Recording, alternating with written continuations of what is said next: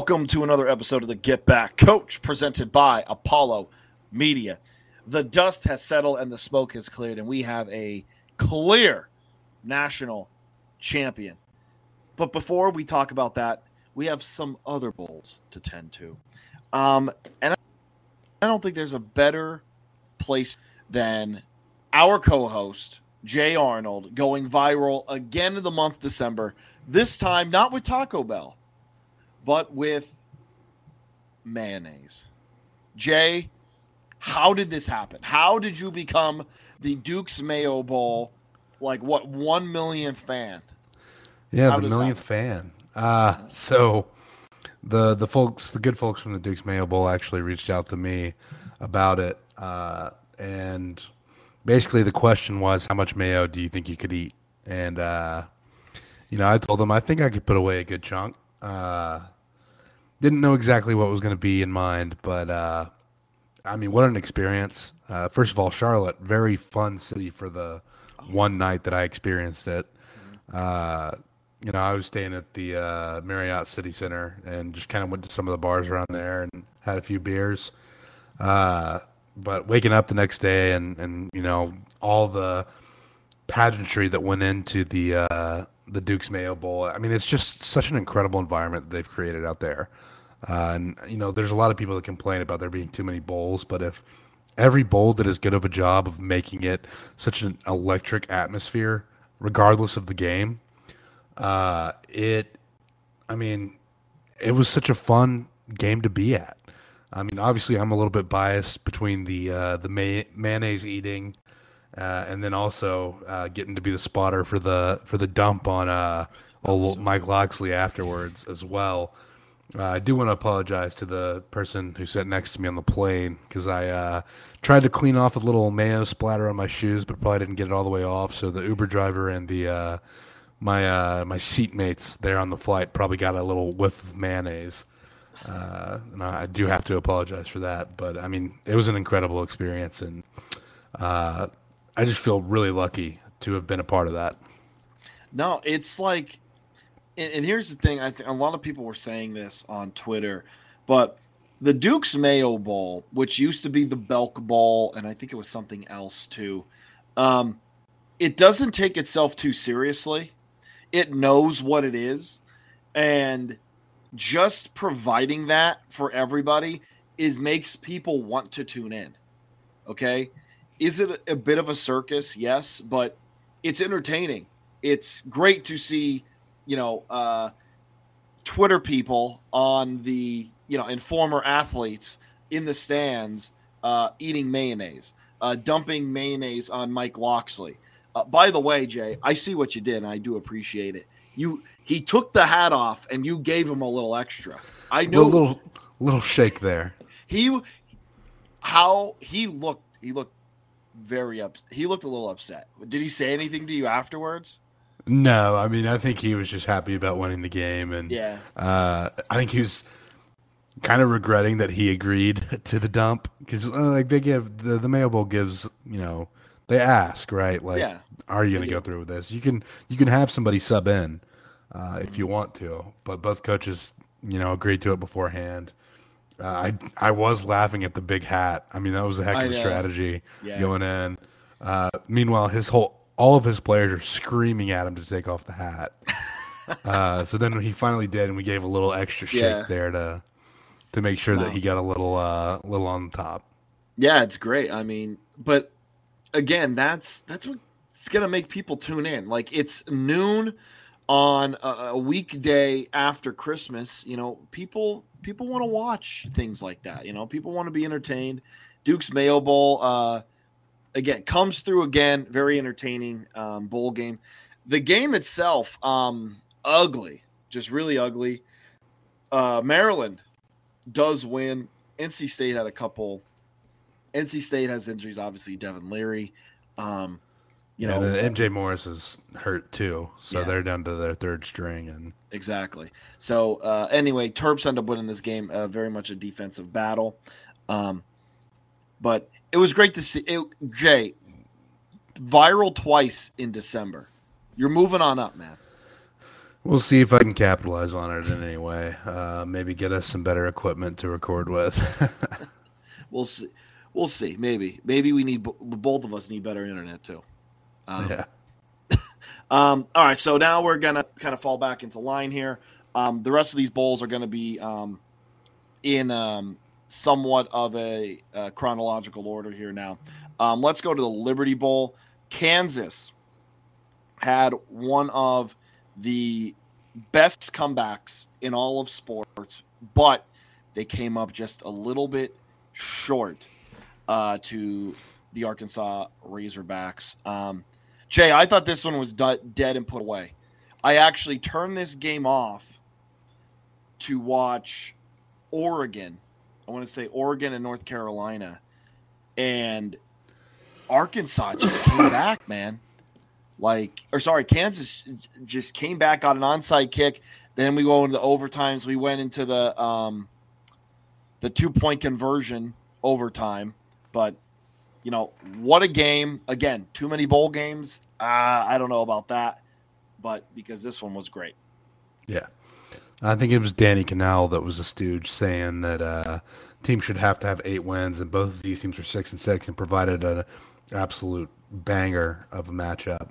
Uh, you know, Arkansas is driving to ice the game, and then I think they had a receiver fumble on a reverse, where yeah. if he had just gone down, uh, the game's over. The game is literally over because Kansas is out of timeouts, and then Kansas gets the ball back, goes down, scores, onside kick, scores again.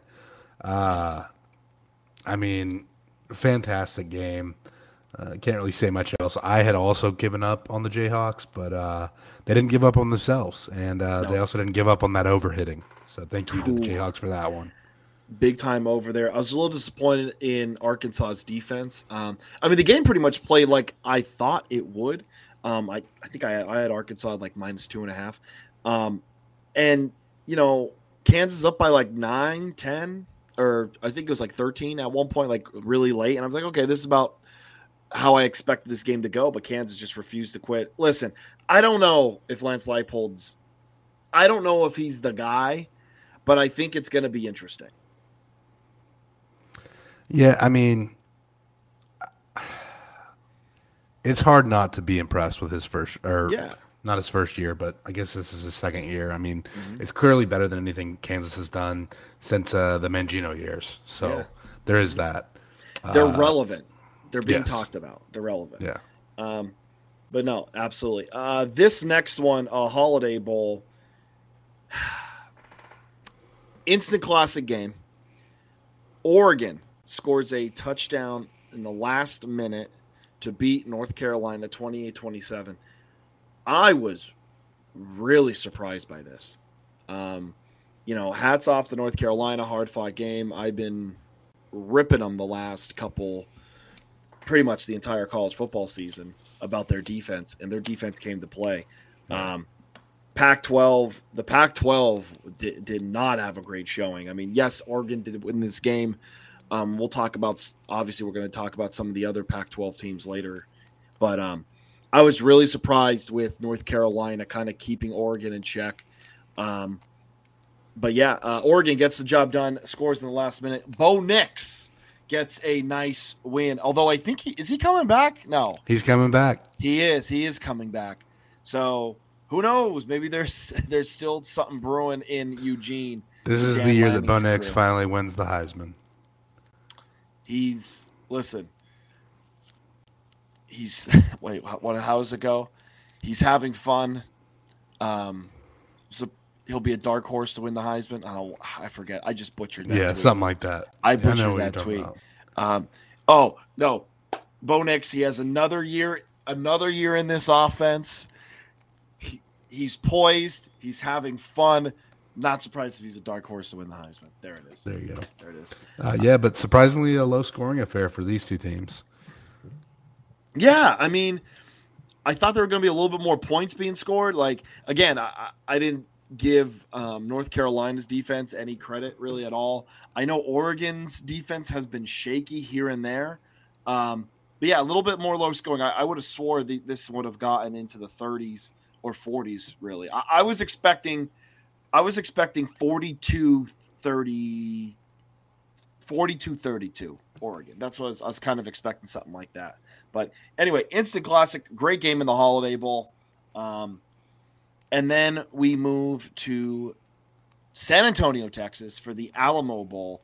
Um, before we even get started, uh, Steve Sarkisian, uh, bozo of the week, um, just, I mean, absolutely undressing that media assistant. A simple, hey, don't touch me, man, could have sufficed. You know, I get it. He's Sark's fired up. The guy put his hand on his chest. I understand it.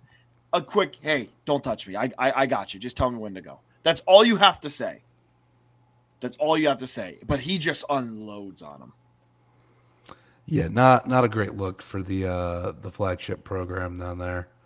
Uh, it's, I mean, it's I like you said, I get it because he's fired up. You know, you go to a certain mental state uh, before a game is mm-hmm. played. Yeah. Uh, but I think as the head coach of the university, it's a little bit of a different approach than if you're a player and somebody pushes you. Mm-hmm. Right? Like, no, yeah. I, I don't know. I mean, I think you have to handle that a little more maturely. Uh, either way, so mm-hmm. Not not a great look. And then uh, Washington goes on to win the game. Washington was in control for pretty much the whole thing. Uh, and I uh, I really like what we saw out of that Washington team to finish the year. So, uh, looking forward to to that team next year. Yeah, uh, Texas had a little um, uh, flurry at the end, a little bit of hope. Listen, this is one of those games where I, I just went with Vegas. Um, Texas was a, I think, four point favorite, and you kind of look at it, you're like, really? They're a four point favorite? You know, you know, Washington's playing really good football. Um, Texas's defense has been shaky. Um, you know, you're, yeah, you're but they're also at, playing an hour down the road in San Antonio. Yeah, does that really count though? For I mean, I know it does usually, but like with this though, you think they you think that factored into the to the Vegas? I think there's odds? a little bit of a home field advantage. Yeah, I, I don't know. I just right there I went with Vegas. I was just like, yeah, you know, I'm gonna go with the five and a, or the four and a half there. Um, I don't know. It smelled to me. I, I was wrong. I should have I should have went with with uh, I guess I should have went with my brain there. But no, great. I mean, great game. Washington in control. Um, listen, I, I I know we said the Pac-12 didn't have a great um, did have a great showing in bowl season, but you know, next year they could I think really turn up. USC is going to get better. Washington is going to I think Washington's still going to be pretty good. Oregon's going to be good. Um, I mean, we'll see, but even though they didn't have a great showing, I still think the Pac-12 definitely has something to build off of. Yeah. Um, and I mean, Oregon State, I can't remember they who they played that bowl game, but they yeah Florida. they blew out Florida. So I mean, listen, and and this I will say because um, a lot of my Big Ten, uh, a lot of my Big Ten people were were really hammering on Florida. I was like, listen, relax. Like Florida's missing a whole bunch of people. And I also knew in the back of my mind, uh, Purdue, the, the same thing's going to happen to Purdue like two in two weeks. Yeah. Um, so I was kind of like mentally preparing everyone, like, hey, this is going to be bad. Um, but yeah, it's again another good bowl. Um, let's see. Oh, December thirtieth. Uh, Jay. December thirtieth is a day that will live in infamy. December thirtieth, twenty twenty two. Um, it was my per- my personal hell was that day. Um, all the games were awesome. I have to admit. Um, Barstool Arizona Bowl to start. Um, Iowa beats Wyoming in overtime. Uh, without Mac uh, Mac Ohio. Player of the Year, Curtis Rourke. Yeah. Wait, what did I say? You said Iowa. oh, sorry, Ohio. Same um, place, basically, right? oh, don't, don't let the big yeah, yeah, I know. I know. know. The corn people are here are are listening. Um, the MAC Player of the Year, Curtis Rourke, out. Uh, backup CJ Harris. Listen, did a good job. Just took care of the football. This was a really nice game to kick off the day.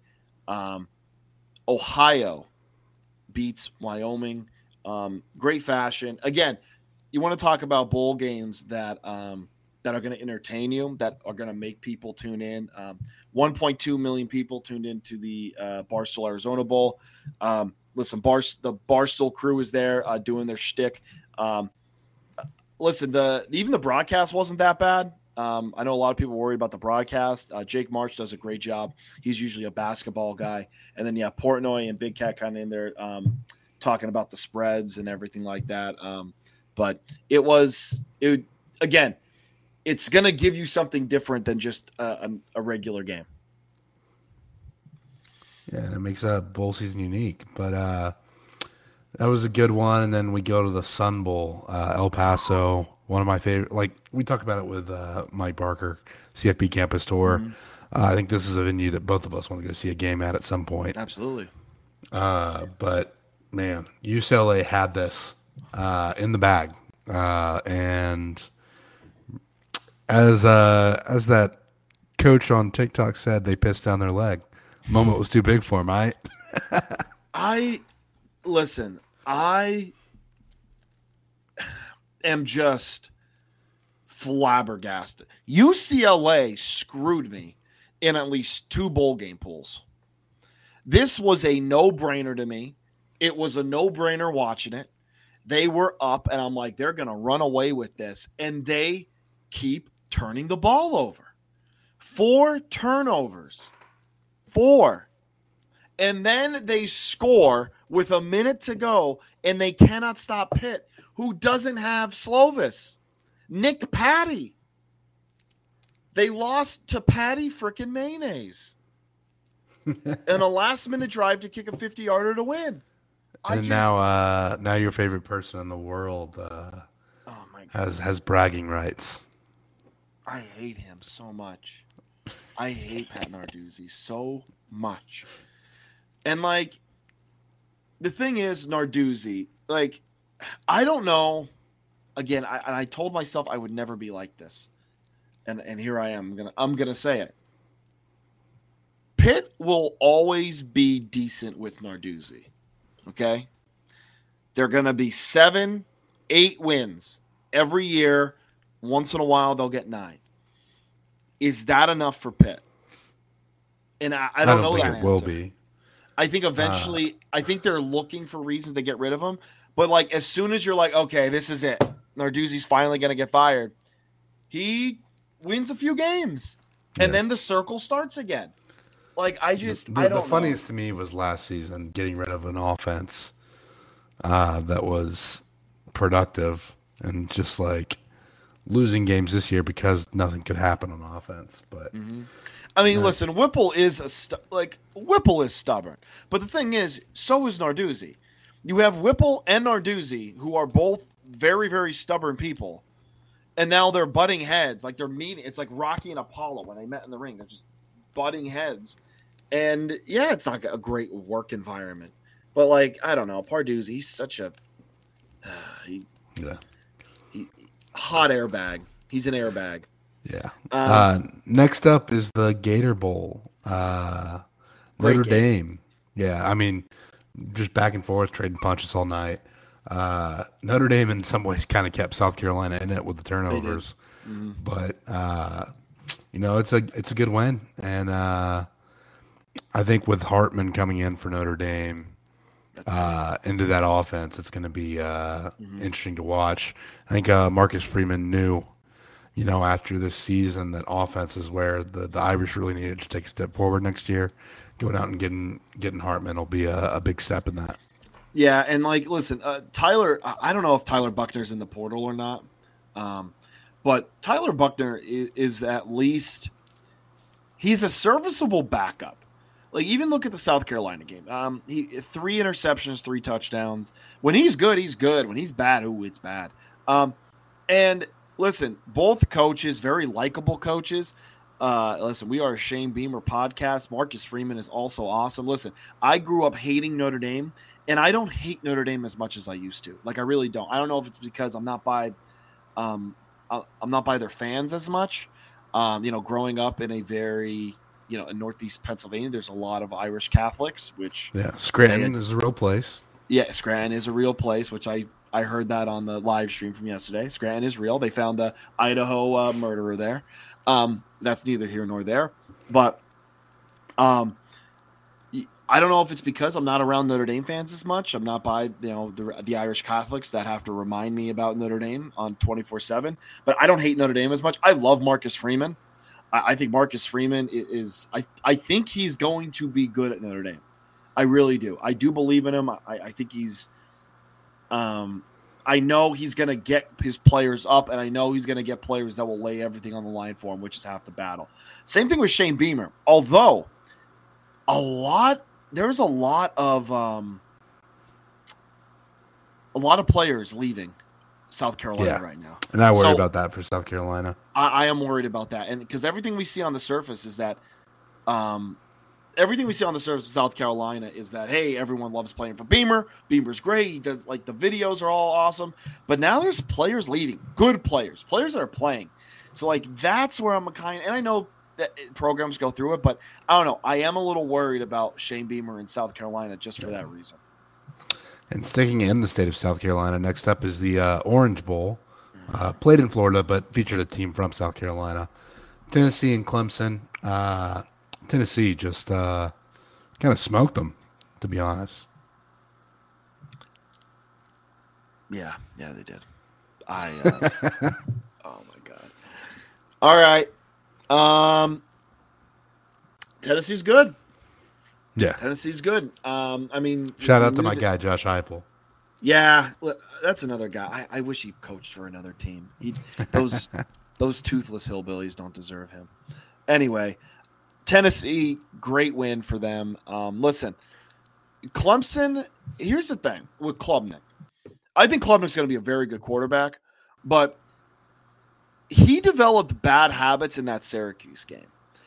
You look at that Syracuse game, he was under some pressure because uh, Syracuse is going to bring some, but he was take like drop his five yard drop turned into a seven yard drop because he's just backing up back like he's not stepping into the pocket. He's backing up backing up rolling out and he was bailed out a few times.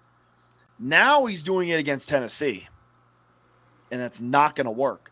Yeah. um, again, another time, uh, Klubnik, when he was good, man, he showed flashes of a very good quarterback. But then there was other times where I'm like, dude, what are you doing? Like, and what are you doing?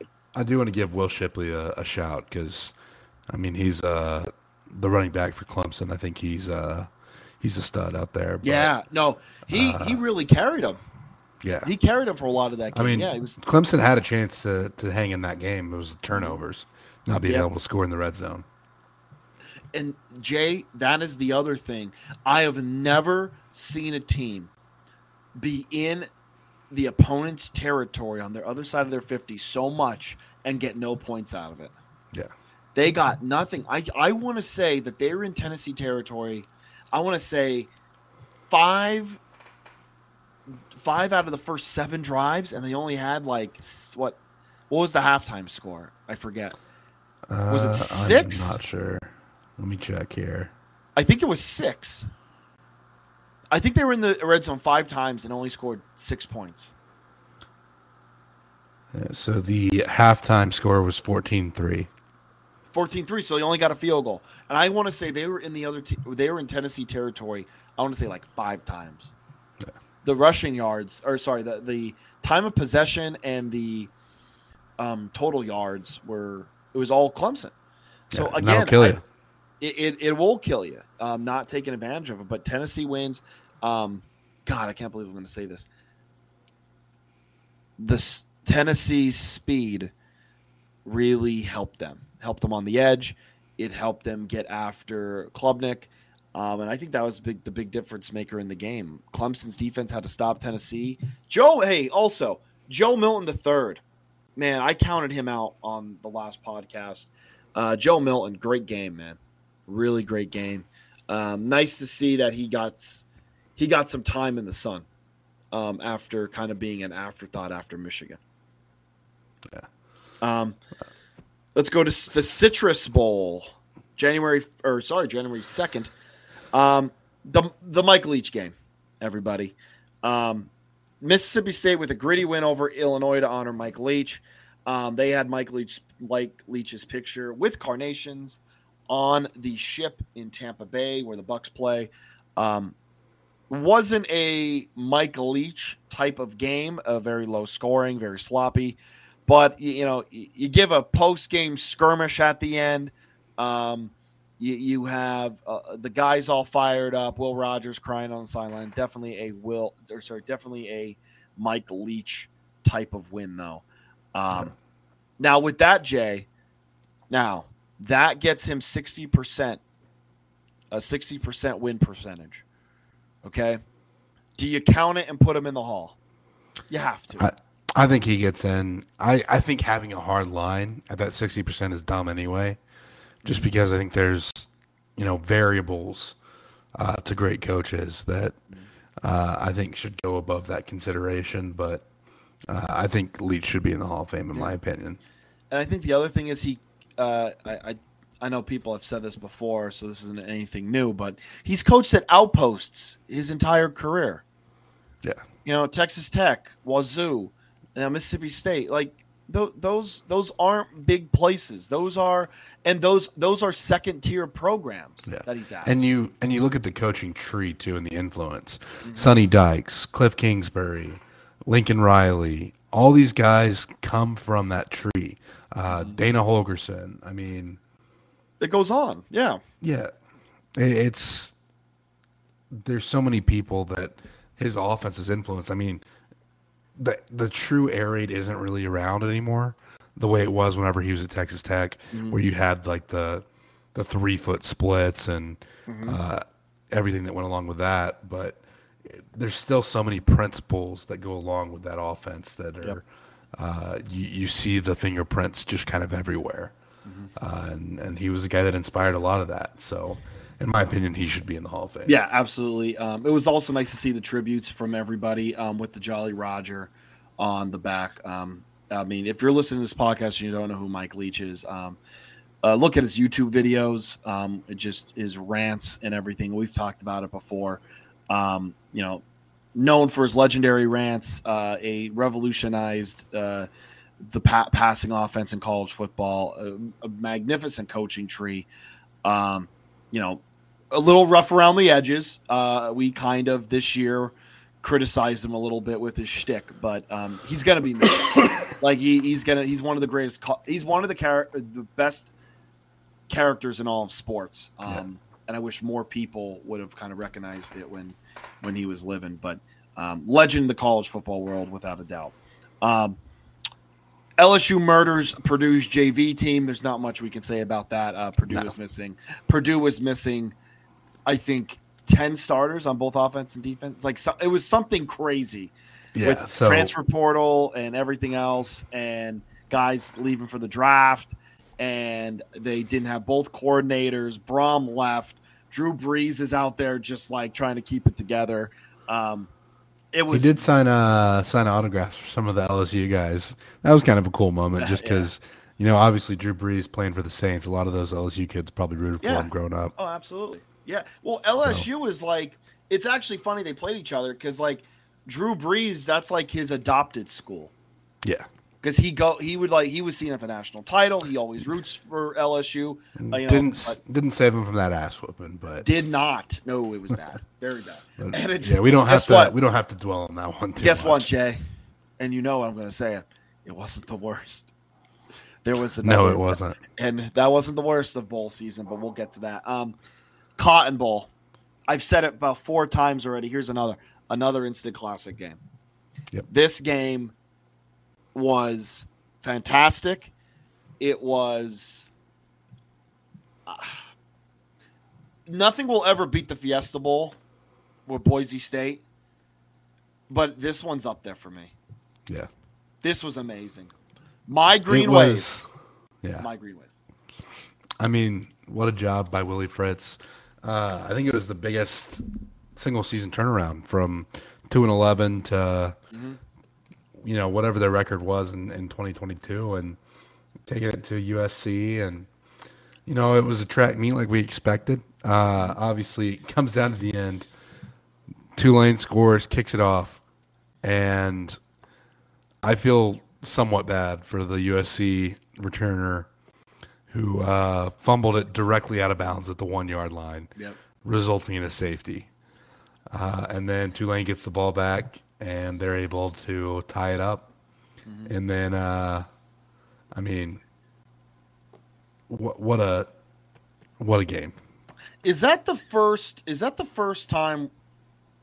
Uh, it's the first time in, I want to say, ten years that I've seen a safety like that really um, make a big impact late in a game. Like yeah. like on that level, because the last the next one I can think of is Dolphins on Halloween beating the Bengals on a walk off safety. I I mean you don't see it too much, right? No, like you don't. You don't. I can't I can't recall the last time a safety really had a huge impact like that. And like again, I'm watching and I'm thinking, oh my god, like if they get this, Tulane's going to go right down the field and score because no one was stopping each other. No. Like I think T Tulane did get it. I mean, they got the safety, which is the stop, two points, and then they went down and scored uh, scored the touchdown. Yeah. I mean, huge, absolutely yeah. huge, um, huge win for that program. Uh, listen, I don't know what's going to happen to them next year or the year after that, but those fans, I I mean, it hear, seems like they're going to get a lot of pieces back for next year. Mm-hmm. So, I would say, and by the way, great shirt, great home field. Oh, uh, home field sponsor. Love us. it. well, I'm waiting for. But uh, but uh, no, nah, I mean, it was uh, I think we both probably root for the underdogs more often than not, and oh, absolutely. You know, seeing Tulane do what they did, uh, fantastic performance. Mm-hmm. Uh, next up, the Rose Bowl. So I'll let you talk about this one. Um, yeah, I was, I was nervous at halftime. I was very, I was really nervous at halftime. Cam Rising was beating Penn State with his legs, not his arm though. Um, and before everyone talks about, well, you know, um, uh, Utah was, you know, missed their best pass catcher in Kincaid. Uh, they're missing their best corner with Phillips. Listen, Penn State was missing Joey Porter Jr. and Parker Washington, their their best receiver. So like it happens. Also, guys who were going to the NFL, I don't. Penn State has to have something where they give limited reps to the guys that play, because Brenton Strange played. I I didn't see Brenton Strange after the third quarter. It's like once Penn State got up, it was like, okay, yeah, we're done. Like you can you can hang out. Um, Juice Scruggs was hurt. Um, their center. So Penn State was missing three starting offensive linemen. Okay. Um, and they still were able to run the ball effectively. Um, Nick Singleton and Kaytron Allen were really good. Um, Jackson for Utah um, was running had a couple nice spurts, but then once yeah, Penn I like State, I like Ja'Quinden Jackson quite a bit. Yeah, as a prospect, but oh yeah, I love him. But I think once that was game was tricky in the beginning, but once Penn State got up a score, then it was like okay, now Utah has has they have to throw.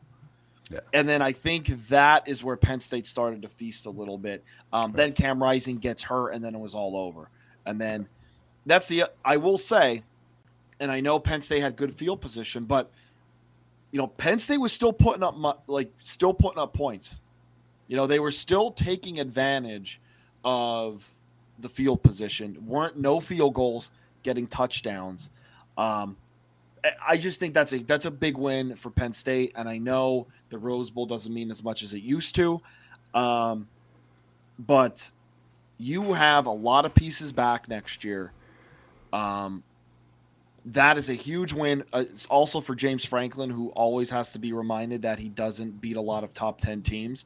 I think now that's his third top, third or fourth top ten win um, since being at Penn State, which isn't good, but you know it, it was good to get that one. Um, I get the final. I finally got to see Penn State win a Rose Bowl, which is really nice. Um, and if any Penn State fan wants to hum and haw, oh well, we weren't in the playoff the people at Penn State right now that hum and haw that, well, we didn't make the playoff again, were the same people at the beginning of the year saying the team would only win seven, eight, you know, seven, eight, maybe nine games in the beginning of the year. Those same negative people are now the same ones saying, oh, well, we didn't win anything. So, and I listen, I know these people. These people are terrible. These they're terrible fans, and I wish they would get that. They would just shut the hell up. But anyway, I digress. Big win for Penn State. Um, I'm already giddy about next season. Yeah. Like I haven't felt As you this good. I haven't felt this good about Penn State's future since 2016 when they were coming off the Big Ten win. And I, I, can't wait to come up there for for a game next season. I so. I'm telling I I think Penn State Iowa might be the game. Yeah. Hopefully it's not big and kick. Yeah, we'll see. Uh, but we'll see. But uh, next up, a college football playoff. Uh, this is the one that was more shocking to me. Uh, was the Fiesta Bowl. Uh, I mean, TCU just kind of jumped on Michigan from the jump, and you know it, it was Michigan never died. They they stayed in that game till the end, but TCU just uh, never really let off the gas. Uh, one thing I will say is I, I, think a lot of Michigan fans expected to kind of walk over TCU. Mm-hmm. Uh, there was a lot of shocked folks in the stands there at the Fiesta Bowl. Mm-hmm. Well, Jay, I don't know if you and I talked about this, um, but what do you have to do against Michigan to beat them? You have to get up early. And that's yeah. what TCU did because then that forces Michigan to throw. Um, or at least not run as much. And that's what they did. Um, and here's the other thing it's all about mat. College football's about matchups. Michigan has a good front seven, one of the best in the country. But if they're throwing the ball all over the yard, it doesn't matter. And I think Michigan does have a little bit of weakness in their armor when it comes to their secondary. Yeah. Um, and I think TCU picked it apart.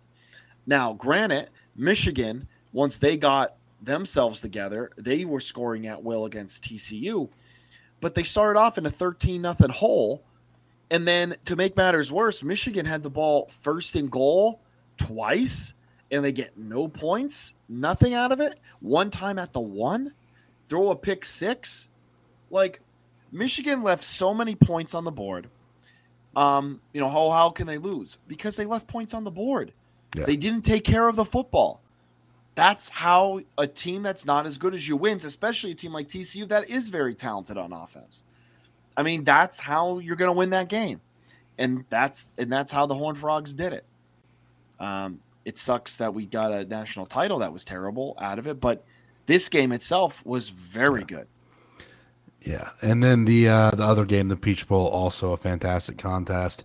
Ohio State had Georgia shook there for quite a while, uh, but Georgia did what Georgia does. They rallied, uh, they came back, and you know advanced to the to the final. I think uh, Ohio State fared better than a lot of people expected they would. You know what? Yeah, I would say that. But I don't think people realize how skilled Ohio State is. Like their skill positions are yeah. just as good as Georgia's. It it just makes it more surprising to me that Ohio State got handled the way they did by Michigan. Mm-hmm. Um, that looking back, that's the thing that doesn't make as much sense to me. But I don't know. I mean, maybe uh, it could have something to do with the fact that I think in a lot of ways Michigan is uh, is circling Ohio State on their calendar a little bit more than Ohio State may circle Michigan. Uh, but Ooh, not anymore. Yeah, not like anymore. Last year, last year, yeah. This year, Ohio State wanted blood, and they they got up a little. I think they were up like by a touchdown early, but yeah. Michigan just kept coming back, and I just think Michigan was just wearing Ohio State down. It's the body blows. Uh, it is the Michigan style of offense does. But uh, mm-hmm. I mean, how poetic was it this game uh, as the clock strikes midnight at the Peach Bowl? The the pumpkin turned back, or the, the carriage turned back to a pumpkin for Ohio State. The field goal was missed. Uh, the glass slipper was left behind, and Ohio State's dream of going to the championship ran out. Don't don't make don't make Cinderella references and revolving around. Stop it. They are not a Cinderella story. Oh my god. I no, you know what not. though? I'm not the first. But it was midnight. it was midnight. Everyone's like, "Oh, Ohio State is Cinderella." I was like, "Shut the hell up." They are not a Cinderella. They get more recruits than anybody. They have more money than almost. It's like if one of the uh, evil stepsisters was Cinderella's. Yeah, uh, exactly. Cinderella's place. And, and listen, I was thinking about this when I was watching that game. Of oh my god, the Michigan people are going to lose their freaking mind if Ohio State beats Georgia and then goes beats Tennessee or beats TCU. Like they will absolutely lose it. Where to the point where I was kind of hoping for it. But I mean, listen, Marvin Harrison stays in that game. Henderson not hurt. I mean, you know, they didn't have Smith-Njigba. Listen, Ohio State, if they're maybe a little more healthy, they might win that ball game you know, all they had to do was make one or two more plays at the end to get it, and you know, they they it didn't happen. I also uh, here's a hot take, or uh, maybe tinfoil hat.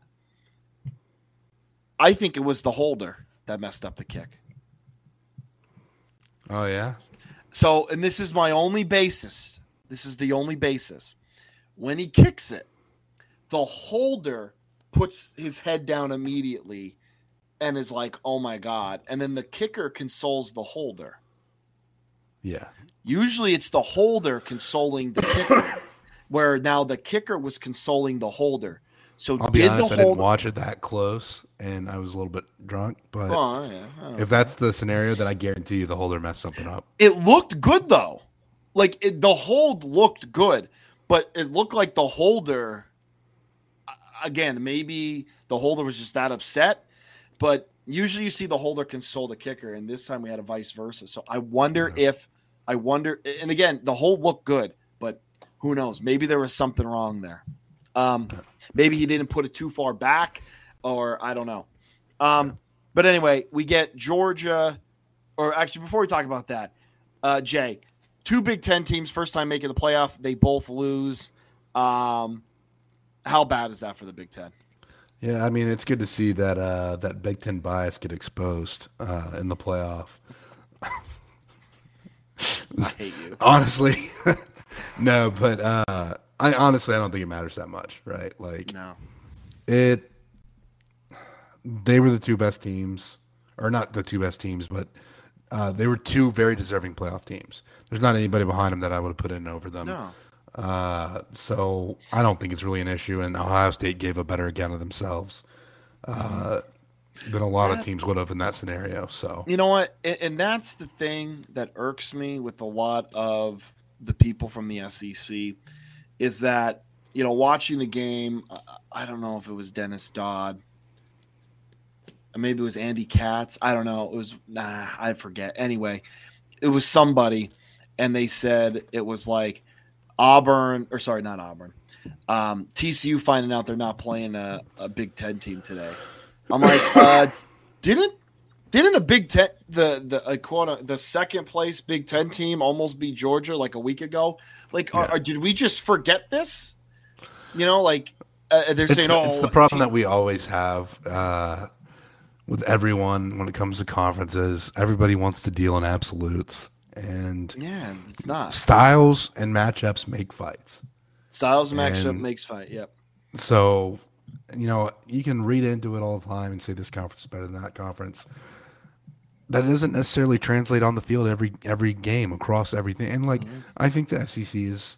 I do still think the SEC is the best conference in football. It is. No, it is. But and I will never put, say it's different. You put a certain team that maybe from a different conference that has a style that matches up against a team that many perceive as better, and that team could end up winning. I mean, it doesn't. We play these games on the field for a reason. Uh, it's why I like bowl season. You, you get to see just teams compete, mm-hmm. and uh, that's that's what we're here for. Uh, I also hate that people just want to bang the conference drum. Like, no, I want all these teams to do horribly. I want my team to be the only one that matters. See, but you're new you're you're not fully accepted in that you and missouri aren't fully accepted in the sec yeah i think uh us more so than mizzou but yeah i could i could see that no i mean and that's the thing like i think and I, i'll say this the Big Ten, the only reason why I think a lot of Big Ten fans have kind of banded together a little bit the last couple years is because, because it's, be, is, is because of the South. Yeah. Is because that's what the South does. I mean, granted, you know, Michigan's not going to root for Ohio State and vice versa. Um, I see Penn State fans are all over the freaking board. Well, look, I've had and, some, you know, but yeah, it's but it's because speaking, of that. It is a fact that people from the South tend to be a little bit faster, right? Like you tend to have better athletes in the South mm-hmm. uh, from a from a running standpoint. You get offensive linemen from those corn-fed states up mm-hmm. north that a lot of times you can't get down south. Right. And so no, people absolutely. just want to tout like everything. It's, I mean, obviously the best mix is like a little. You get a little blend of everything mm-hmm. uh, on mm-hmm. your squad, and it uh, it translates pretty pretty well in my mind. But uh, no, it's no, it's. I don't think it's going to hurt the Big Ten. Um, again, uh, uh, Ohio State just literally went toe to toe. Ohio State gave Georgia its best game all year. Okay, and I know people goes, "Oh, what about Missouri?" Listen, that was a fluke. If they played each other again, Georgia would kill them. But yeah. you know, they gave him the best game. You know, Michigan, you know, lost a lot of points against TCU. That's how TCU gets in. And TCU is a good team. They're a deserving team. But you, you cannot tell me Tennessee or Alabama deserve to get in. No. I'm sorry. They didn't. Uh, but uh, TCU, uh, talked about Ohio State giving Georgia the best game. TCU certainly did not give Georgia the best game. So, uh, oh God, I mean, we can go ahead and talk about the national championship. There's not much to talk about. Mm. Complete and utter domination, devastation, uh, destruction by annihilation. Georgia. Yeah, and it. Uh, I mean, you know, everything that could have gone wrong for TCU did go wrong. Turnovers. Uh, Quentin Johnston didn't get involved at all. I mean, it was mm. just uh, Ke- uh, not Kendre a great performance for the. Yeah, no, Kendre Miller was out. Um, you know, it's I don't know if you because I, I, think most of your friends are um, college football people. Now I, I, have two sets of friends. I have my college friends who they love college football and love everything about it, and are just like, God, why is this game so bad? And then I have my other friends who are more professional fans who are like, Oh yeah, I'll tune in the national title game, and then be like, "What the hell is this? Why am I even watching this?" Yeah. Um, and it's it's a hard, it's a really hard sell it's a really hard sell to be like, hey, uh, our championship game is on a Monday, and if a team upsets someone in the semifinals, then the favorite is probably going to win by two or three touchdowns. And now yeah. that wasn't the case this week because it was like it's it's it's just a nightmare. I mean, you play it in SoFi Stadium, which is not a college football Awful. venue. Uh, you play it on a Monday. There's no tailgating. So you've already eliminated everything about college football. Yeah. Other than the fact that the two teams are colleges, but yeah, it's it's and, I, and I don't think the NCAA is it NCAA who picks the stadium. I think so. Uh, I don't uh, think they even care. Do they? Do they care? No, they don't. They don't. They don't. I also don't love that the FCS championship is played on a Sunday, and then in the last. Yeah. Uh, by the way, I do want to talk about South Dakota State. Congrats to that program. Yes, Jack for, uh, fi- for finally getting their FCS national championship. Really, uh, also a dominant performance in the uh, rematch from the Dakota Marker game from earlier. Mm-hmm. But uh, at least a little bit of hope uh, for the Bison in that one compared to the zero hope that the Frogs yeah. had. Yeah, Jackrabbits. They that's their first national title, correct? Yes, it is. And that's the thing. Like th- that is like. Uh, and we'll get back to the the FBS national title in a second. It's very um, Red Sox Yankees like bitter rivalry Yankees are kind of like your uh, North Dakota Bison, just winning championship after championship. Um, Jackrabbits have come close, but can never get there. And now this is like 04, um, you know, Boston Red Sox, where they finally do it. Um, yeah. You know, good, good for that program. Uh, good for that fan base who's very loyal. That that part, I'd love to go up there and, and see. It's like the Dakotas, Montana, and I don't know who's another good one up there. Montana State, maybe. I don't know. Yeah, I mean, so Montana, Montana State. I want to go to both. Yeah. Uh, Brawl of the Wild Brawl and Wild. Dakota Marker. Yeah, I, I would love to go to those games, and then, um, but you know, maybe like uh, somewhere else in the Missouri Valley too. That gets like maybe. I mean, the Missouri Valley has a lot of good schools in there. You got Northern Illinois, or uh, sorry, uh, Northern, Northern Iowa. Iowa. Northern yeah. Iowa was really good. They play in a dome, right? Yeah. Do they play in a dome? Uh, or is that Northern Arizona? Not. That might be Northern, Northern Arizona, Arizona does. That's yes, a Sky Dome. Of, yeah, I'm thinking of Northern Arizona. Uh, Idaho and the Kibby Dome. I the mean, Kibby. No one just walks into the Kibby Dome and expects to win. Yeah. NCAA football 14. Um, but it's but no, it's you know good for the Jackrabbits. Uh, good to see them win. But Jay, here's the thing. I, I, I think I said this on last week or last year's pod. Here, this is how the scheduling goes. This is how it should go. Two games of the NFL messes this whole thing up. Two games. This is what you do. Okay. And I know you're not going to like this first part, but it's just how it's going to be. Um, at noon, okay, at noon, or sorry, one o'clock. So noon your time. One o'clock, NFL game on CBS. Okay. 4:30, NFL game on Fox. At one o'clock, ESPN will have FCS national championship on Saturday. And now at 7.30, 8 o'clock, you have your national, college football national championship. I mean, I think you should just move the NFL games away, but uh, if they're going to keep those NFL games, you you know that. Listen, that yeah. would be my choice too, but you know we can't yeah. do that. But my thing yeah. is, you have to move everything for two games. One of the NFL games didn't mean anything. Okay, the the other one, uh, I believe, was Jacksonville. Jacksonville. It was Tennessee. Jacksonville, Tennessee. Yeah, at so to find out which team below 500 is going to make the playoffs is going to go in. You know, so that's my thing that. is, I don't or know both, put, they may have actually gotten to, or put both NFL games one on both of them on at one o'clock, one on Fox, one on CBS, four thirty, FCS National Championship that leads into the national championship at night. Who says no here? Like this cannot be that difficult. It cannot be that difficult to do this. Because uh, and all the college people will watch it on ESPN.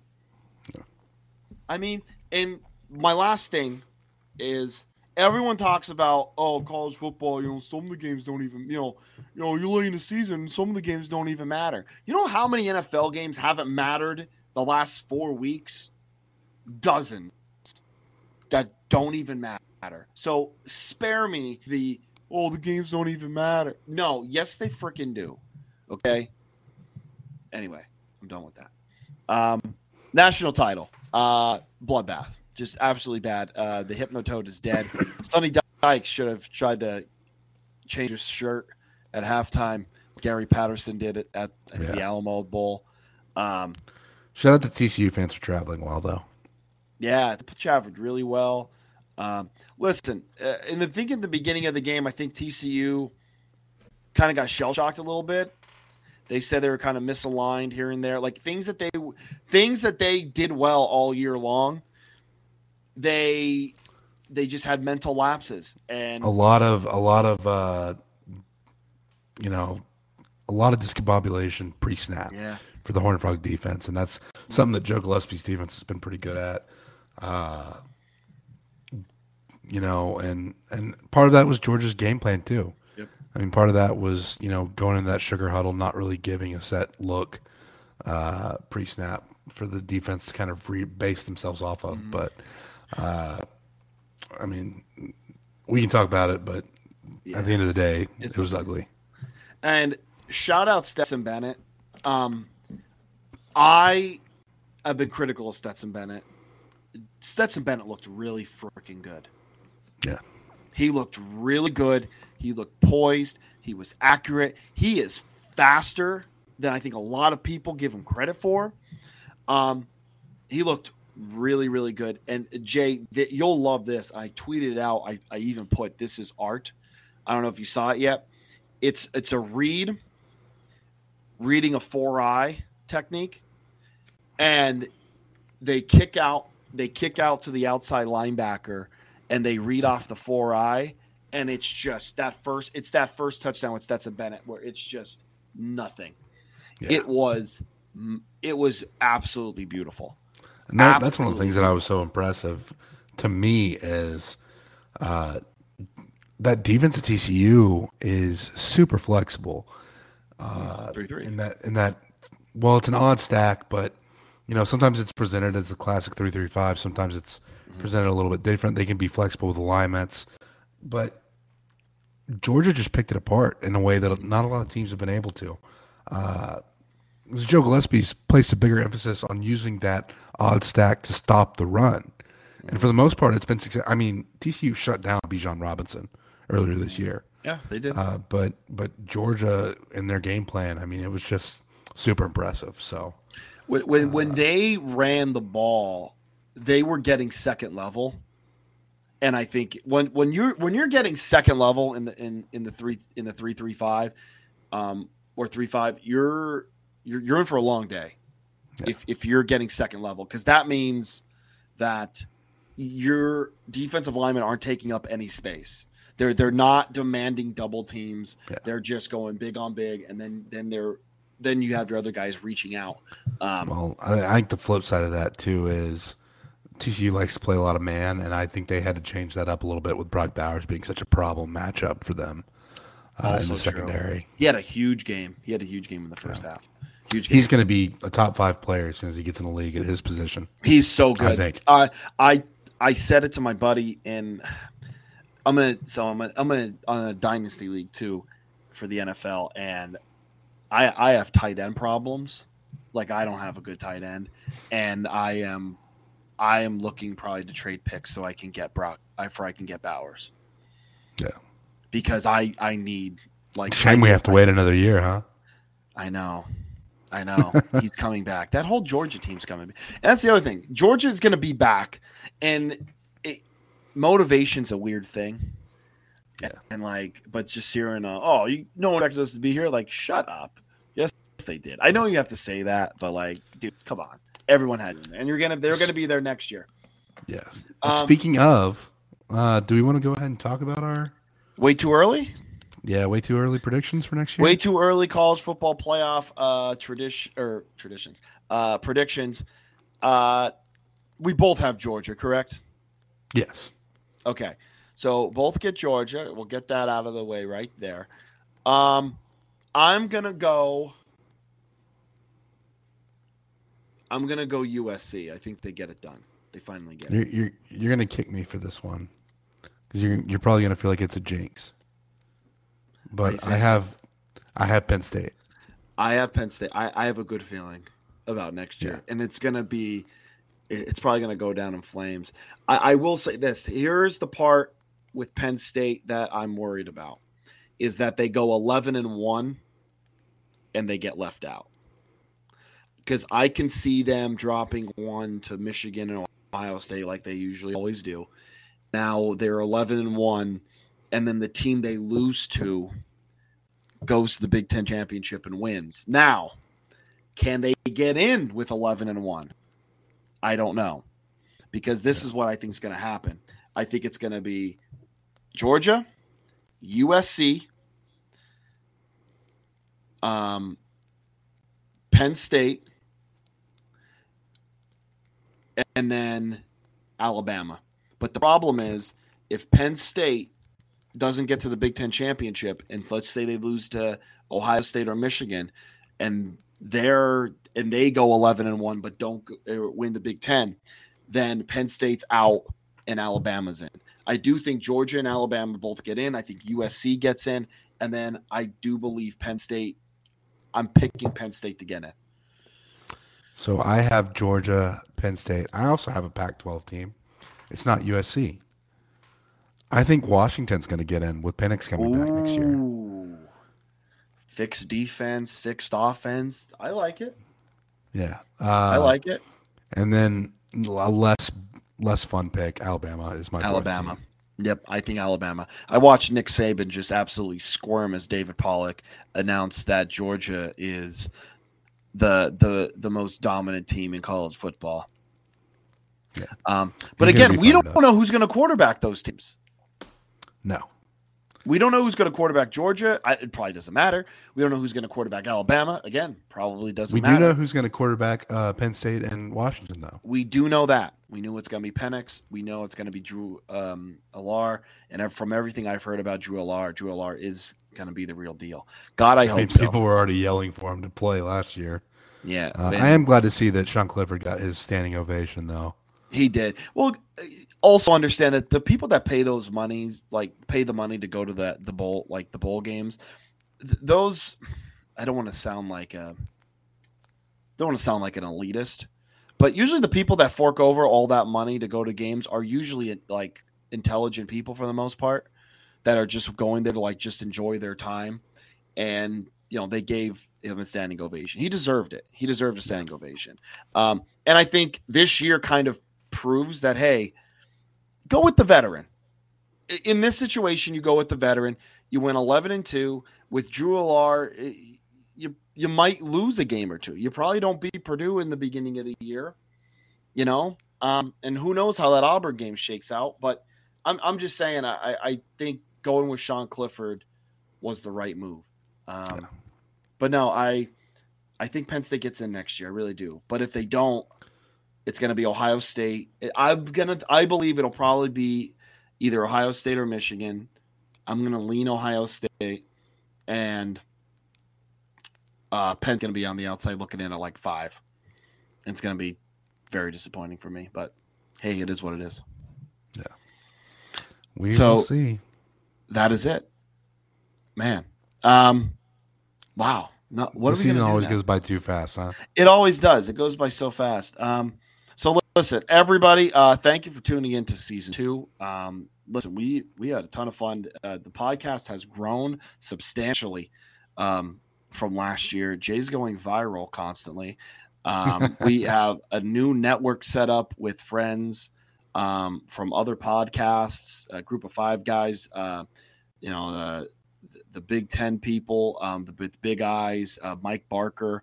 Um, we're you know networking with a lot more people than we were before. We look to do uh, even more next year. Um, you guys can expect us probably around late June, early July. Listen, we'll still be tweeting. Um, we'll I'll still be making TikToks. Jay's starting to get on the TikTok train as well. Um, so we're still going to be posting stuff, all things college football throughout. So keep up with our socials um, at Get Back Coach um, on Instagram, at GB Coach on Twitter. Keep up with us. Uh, we're going to be tweeting out news, tweeting out videos, pictures, all of that, all things college football, all things that you love. Um, Jay, do you have anything to leave our our people? Yeah, I mean, just thank y'all for for all the support that y'all have given us. Uh, it's been a fantastic season. Uh, like I said earlier, looking forward to getting up to Happy Valley in 2023. Mm-hmm. Uh, we'll do another edition of the Send JOA Classic uh, to be announced, uh, but I'm sure that'll be a, a fun trip as well. Uh, who knows? You know, maybe we get a sponsor for this deal and we're able to do a few more road trips and you know, Jake, I'm I'm glad you finally got to come down and experience College Station. It was awesome. Got to experience uh, Kyle Field, mm-hmm. uh, and that's what it's all about, man. These experiences, the incredible environments of the sport that we love so much, uh, that make make it so fun to be a part of. Mm-hmm. Uh, I mean, the pageantry, the passion, all of that, and we wouldn't be doing this if we didn't have folks listening to us. So, so thanks to each and every one of you who uh, has gone through season two with us, and we're looking forward to season three. And uh, like I said, hopefully we'll have a little bit better technology coming our way soon. I think so. I have a good feeling. I have a good feeling. Uh, year three is going to be um, the best one yet. Um, thank you all for tuning in again, and not just have a nice week. Have a great year. Keep up with us. Love yous.